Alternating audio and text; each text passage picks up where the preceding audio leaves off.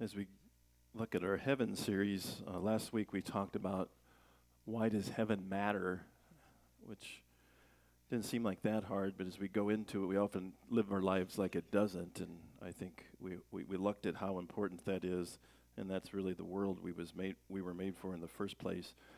As you go through a series like this, that's not verse by verse through a book, you, you bounce around a little bit. We'll be in Revelation 20 in a bit if you want to turn there. Uh, most of the rest I'll have on, on the screen for you. But w- as we take communion, you think about we take this obviously because we believe in the grace of Christ, and you, you have to have that to have access to the Father. So today's sermon is is titled The Default Destination. What is the default destination? If all things being equal, you're born and you die, where do you end up? And this is an important question. There was a uh, opinion poll done a couple years ago, not too old. And so for every one person who thinks they're going to hell in America, 120 people think they're going to heaven. Uh, so I think that's 120 to 1 ratio, uh, which is pretty high. Uh, but then you look at Scripture. This is in the Sermon on the Mount toward the end. Uh, and if you have a Bible that has red letters, this is a red letter, meaning that we're pretty sure Jesus was saying this. He says, Enter by the narrow gate, for the gate is wide, and the way is easy that leads to destruction, and those who enter it by it are many. For the gate is narrow, and the way is hard that leads to life, and those who find it are few. Now, I was a math major in college and uh, was an actuary for quite some time, so I know math pretty well. And I couldn't find in any of my math textbooks where a 120 to 1 ratio where the 120 was the few and the 1 was the many. So something's wrong here, isn't it? Either the opinion's wrong or Jesus is wrong. You can make the call. I'll make the call. I think Jesus is right here. And when you look at it, it doesn't give numbers. We can try to interpret it away if we want, but this is this is what we call sometimes a hard teaching. Jesus clearly says that many will lead to the go through the destruction and we don't have to talk about ratios there, but I guarantee it's not 120 to 1 in favor of the narrow gate. Yeah, right?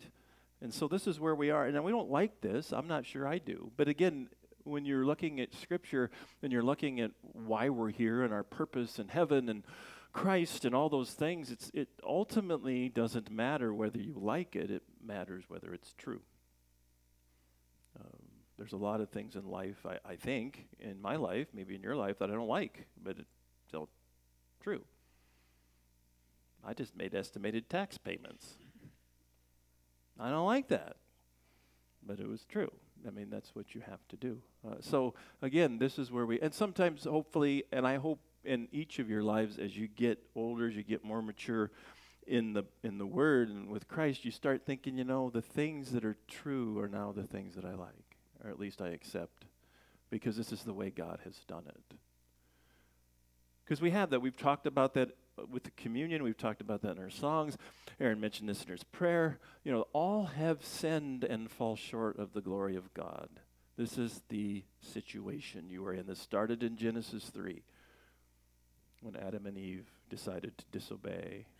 And everything changed. The nature of people changed. No longer innocent, but fallen, a problem. We've been using the word worthy you know, are you worthy to take communion? Are you worthy to pray to the Father? Are you worthy to be in heaven? All things being equal, no. And I don't know if we're really ever made worthy, but we're treated as worthy. In Isaiah 59, your iniquities have made a separation between you and your God, and your sins have hidden his face from you so that he does not hear. There is a problem that's where we come into. This is the Christian theology, this is a Christian doctrine. There is a problem. If there's not a problem, you don't need the cross. If there is a problem, we look for a solution. And there's many religions that give you solutions. But we need to start from what the problem is before you look at the solution.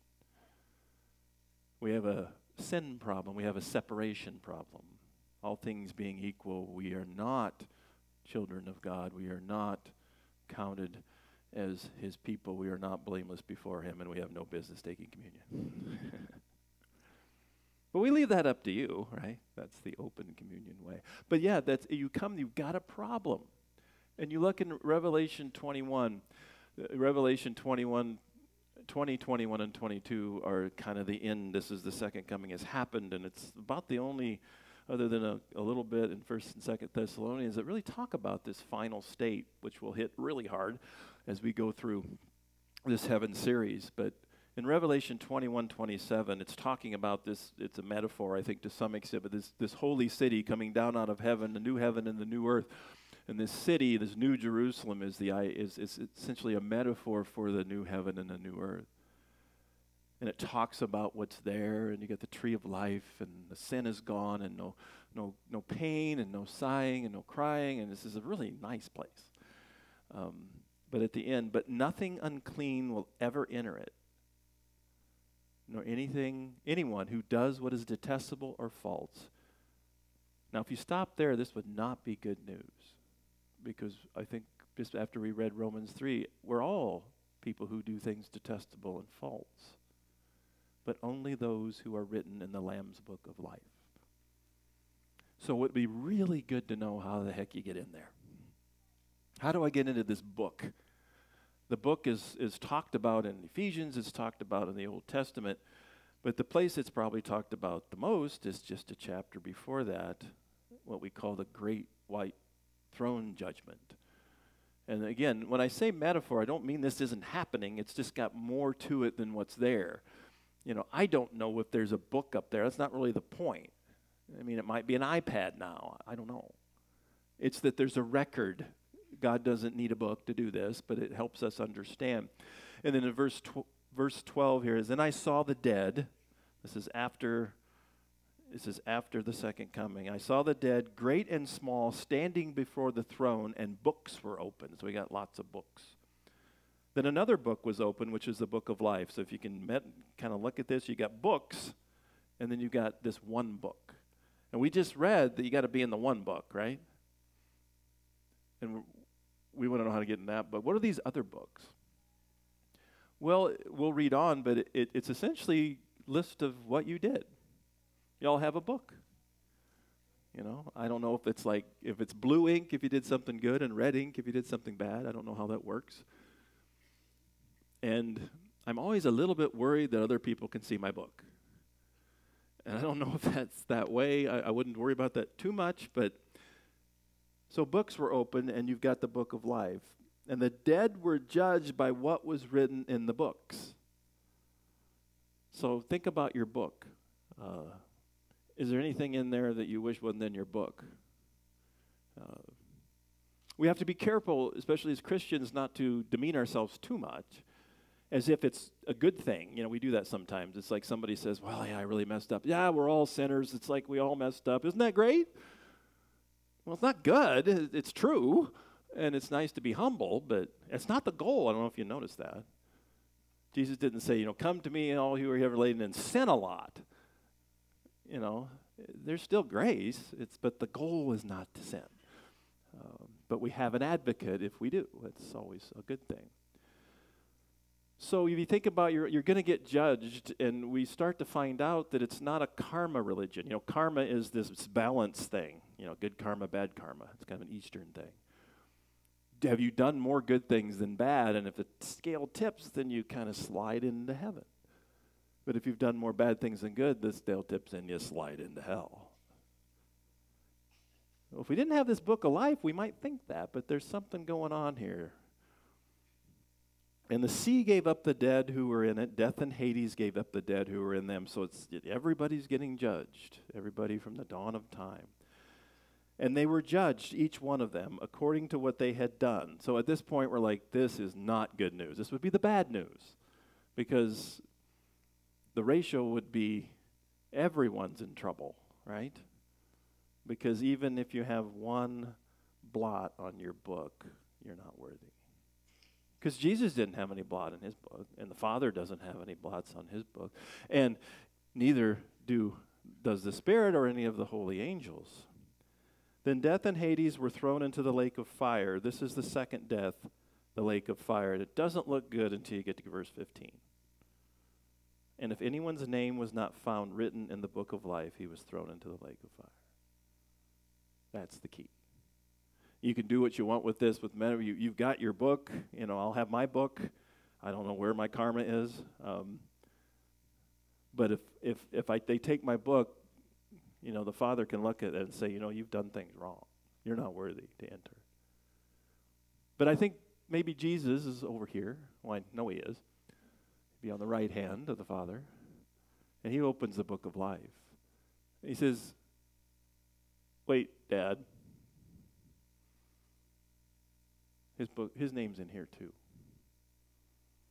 And then the I just see the book just disintegrating. Come to me, you know. That's the the idea here. Did I deserve it? No. It's grace, always grace. That's what this teaches and you see it, but the destruction is you either get judged by your book or his. And that's what we have to remember. You see this in the parable of the weeds, the kingdom parables in Matthew 13.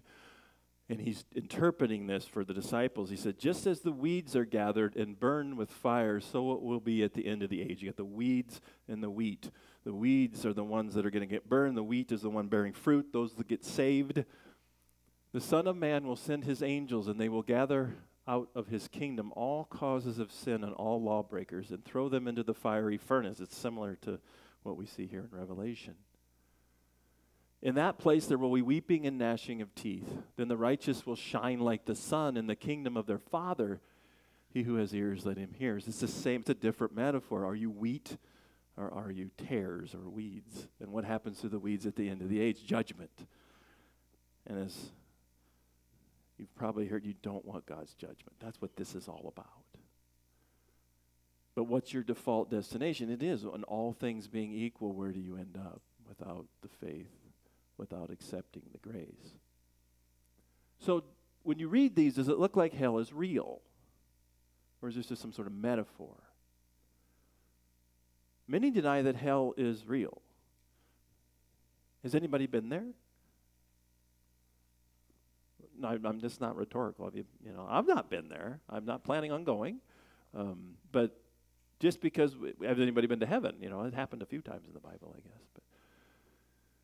So why would we think it is real? Who's the one that says the most about hell being real in the Bible? It's Jesus.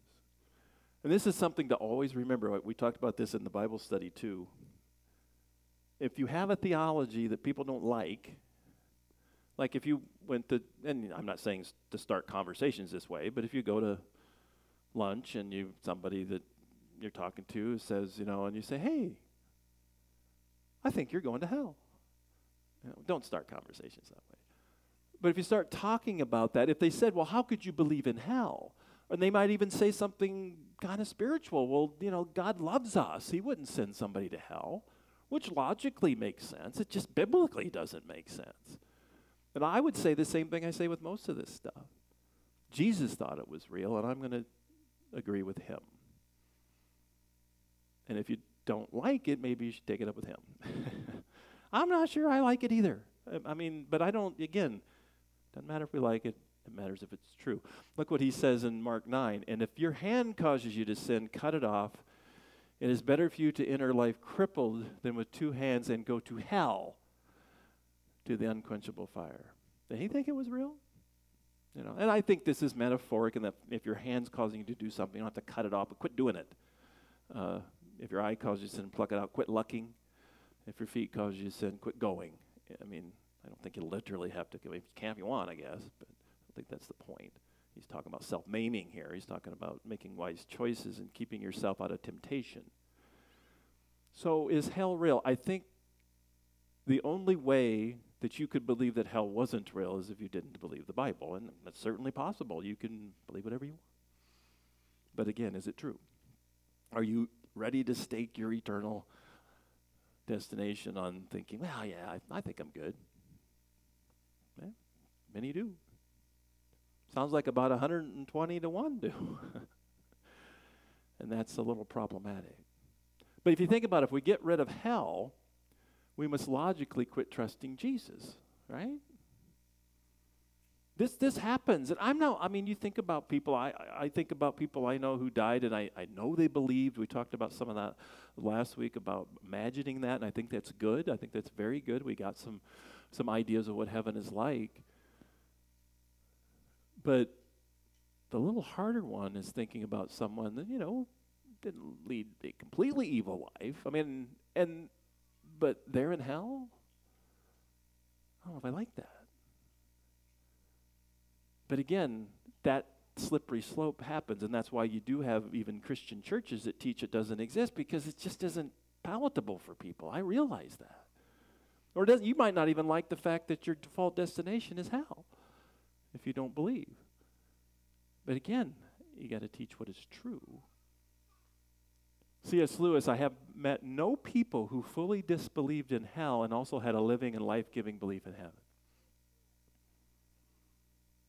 Now, I hope the only reason you don't you believe in Jesus is not just to get out of hell. You know, I was called to get out of hell free card. That's good. You do get that, but I hope you want more than that. I hope you want what Jesus is offering. So it really comes down to this for ourselves, or whether you're preaching or teaching or talking to somebody at lunch, what is more loving? Warning people about hell or not? What does it come down to? Whether it's true or not. If I go out and tell people they're going to go to hell because they don't believe in Jesus, and it's not true, that's just mean. Self serving. I might even ask them to, maybe they need to donate to my church because they're going to go to hell if they don't, which wouldn't be true. Um, I don't think that's a cheerful giver. the only reason you give anything, time, money to the church is because you want to get out of hell. You might think for more reasons. It's okay, I guess, but it's a little bit morbid. So, for a person to go to hell, it requires no change of course. That's the problem. It's kind of like the, uh, you've had that, you've heard that. Uh, I've never done this. I don't know. Has anybody ever done this where you put, you take just room temperature water and you put a frog in it and then you turn it up a little bit?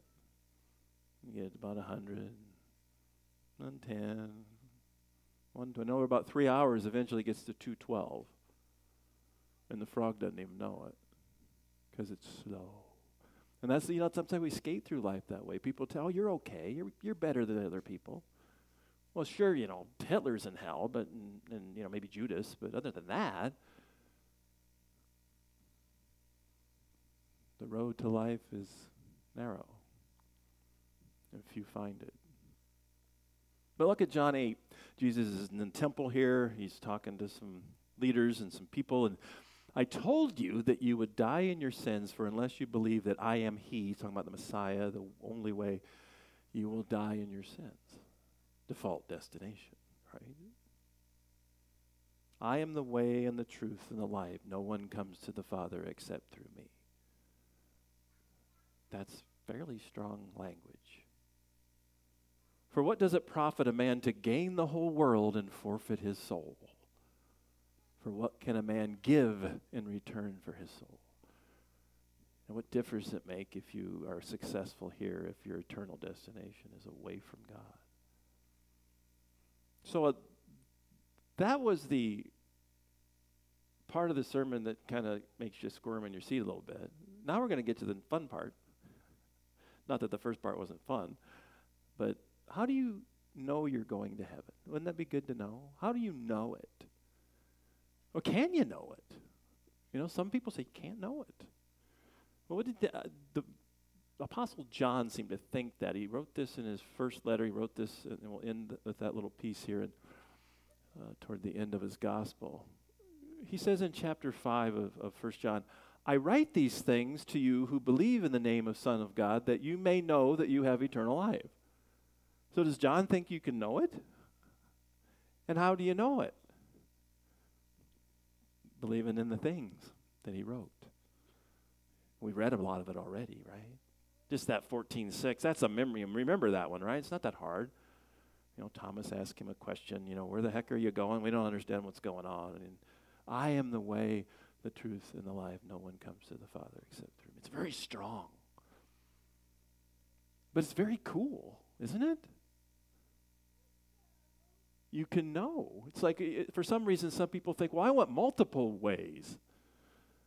Well, seems like there's only one. I'm sorry, you know. Well, actually, I'm not sorry. It seems like that's the way it was always set up. So you see that. And, and, so what happens to the sin, the books, and how does this work? For the wages of sin is death, but the free gift of God is eternal life in Christ Jesus our Lord. There Paul is using the using, using the word grace, but he's using free gift, which is a synonym for grace. How much does it cost? I get a lot of mileage out of the name of our church. You know, Grace Church is kind of our stage name or whatever we call it, but we're, you know, Grace Evangelical Free Church. I like to use the free. The free really comes from the fact that back in Scandinavia in the 19th century, a bunch of people who were part uh, trying to start their own church in Scandinavia it was illegal. They were getting arrested because they, they weren't going to the state church and they finally made their way actually to Boone, Iowa, and became a free church. We're free from the government telling us what to believe. And that's part of what America has always been. But you think about this, we can also use free in other ways. I, I talked to somebody the other day. I said, You know, it doesn't cost anything, come here. It's free. Well, eternal life is free too. It's free, it's a free gift. How much does it cost? It's free. Well, what do I pay? It's free. How many times do we have to say this, you know? Well, there's got to be something. You know, you go in somewhere and you're going to bu- get something and you've got whatever it is, the widget you're buying. And the one that's free, you're like, well, that can't be worth anything. I'm going to get the one that costs something because that's probably a better widget, right? So we sometimes cheapen it, but think about it. Bonhoeffer said this you know, the grace of Christ is free to you, but it wasn't cheap because it cost God his own son. It costs a lot. You just don't have enough money to pay for it. You never will. I mean, I look around here and there's a lot of people who do a lot of good things for Christ. And that's great. I'm glad you do. It's obedience. It's what we're trying to do. That's what we were created to do. But you're, none of you are impressing God. It's like, well, I've never seen that before. Although maybe today he's like, that was a really good sermon. I've never seen one like that. I probably not. We don't impress him, but we can make him proud. That's kind of what we're trying to do. But it's free. That's, that hit that 623. It's not that hard. Hit 323 that tells us you got a problem. 623 says this is what how you solve the problem. Psalm 103. He does not deal with us according to our sins, nor repay us according to our iniquities. He's talking about followers of Yahweh. For as high as the heavens are above the earth, so great is his steadfast love toward those who fear him. Realize he's got the keys to hell. As far as the east is from the west, so far does he remove our transgressions from us. That's a good verse, isn't it? And then back to John. How do we know? Can we know? These are written so that you may believe that Jesus is the Christ, the Son of God, and that by believing you may have life in his name. He thinks you can know. I think you can know. And one of the best ways to do that, do you want to honor God with your life? And when you sin, do you feel guilty? And where do you run when you sin? Run to the cross. That's it. And and maybe there might be maybe one time you think that for a second. Don't worry about that. That's the enemy telling you. The enemy is going to tell you you're not worth anything, you can't get there, you're not worthy. Right, we're not worthy, but we can get there. That's so clear.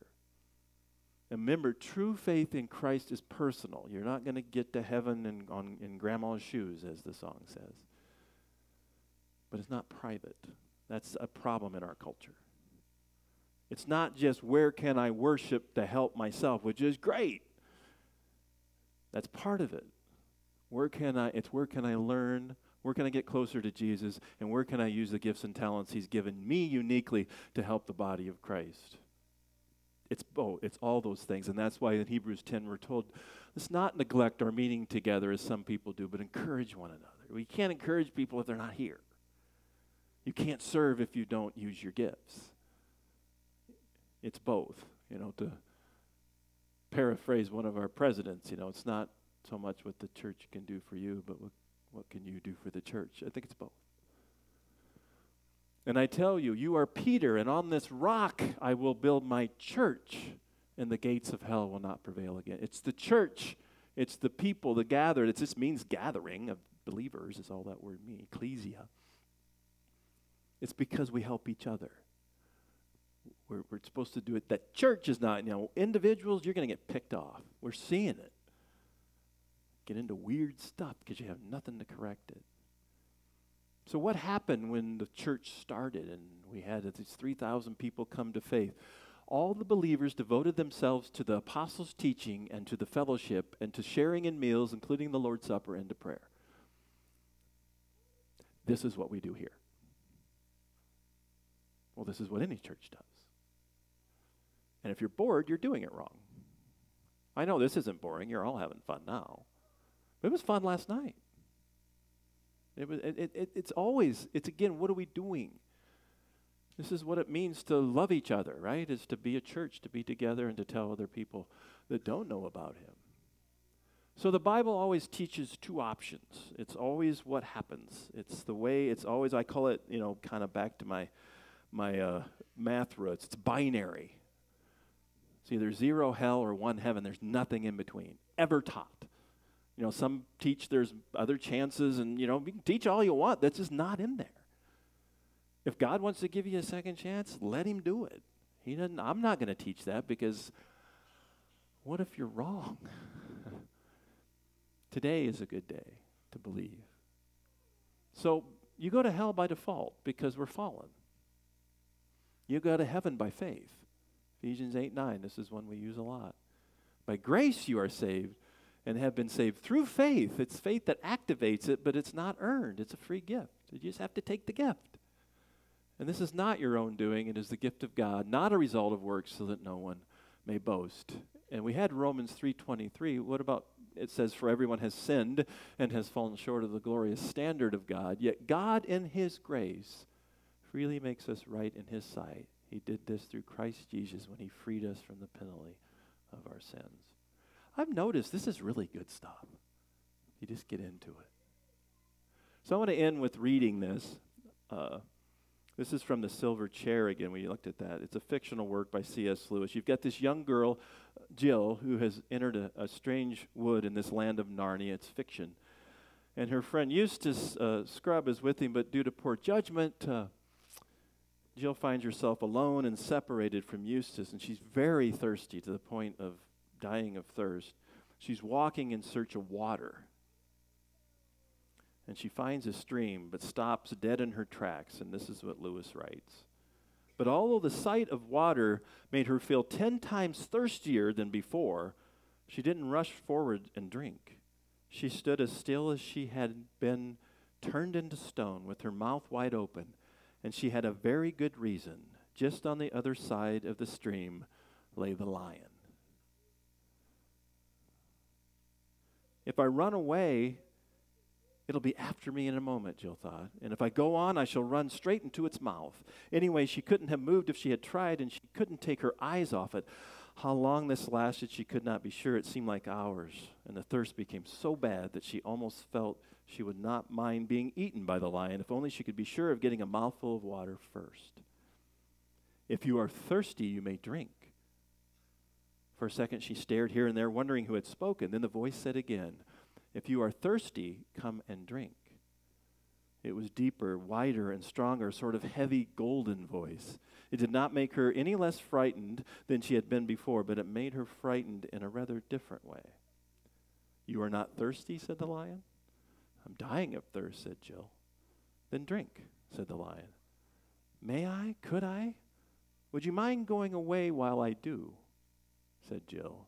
The lion answered this only with a look and a very low growl. The delicious rippling noise of the stream was driving her nearly frantic. Will you promise not to do anything to me if I come? said Jill. I make no promise, said the lion. I daren't come and drink, said Jill. Then you will die of thirst, said the lion. Oh dear, said Jill coming another step near. I suppose I must go and look for another stream then. There is no other stream, said the lion. You know, Jesus says, Come, I give you the living water. There is no other stream. But this is good news because you all know where that stream is. And it's more than just getting out of hell, it's getting into heaven and following and being eternally with the one who created you to be that way in the first place. Let us pray. Father, help us remember there is no other stream. This is good news. This is news that uh, everyone needs, news that you have made a way out of unworthiness to worthiness by your Son. May we always remember that, whether we're taking communion or worshiping with song or looking into your word. May we not look at it as something bad, but as what it really is the gospel, the good news that you have given us not only what is sufficient and necessary, but what gives us life and makes this life each day better because we know and have hope in what you teach. May each one of us remember that as we go forward and look only to you for salvation, serving you every day.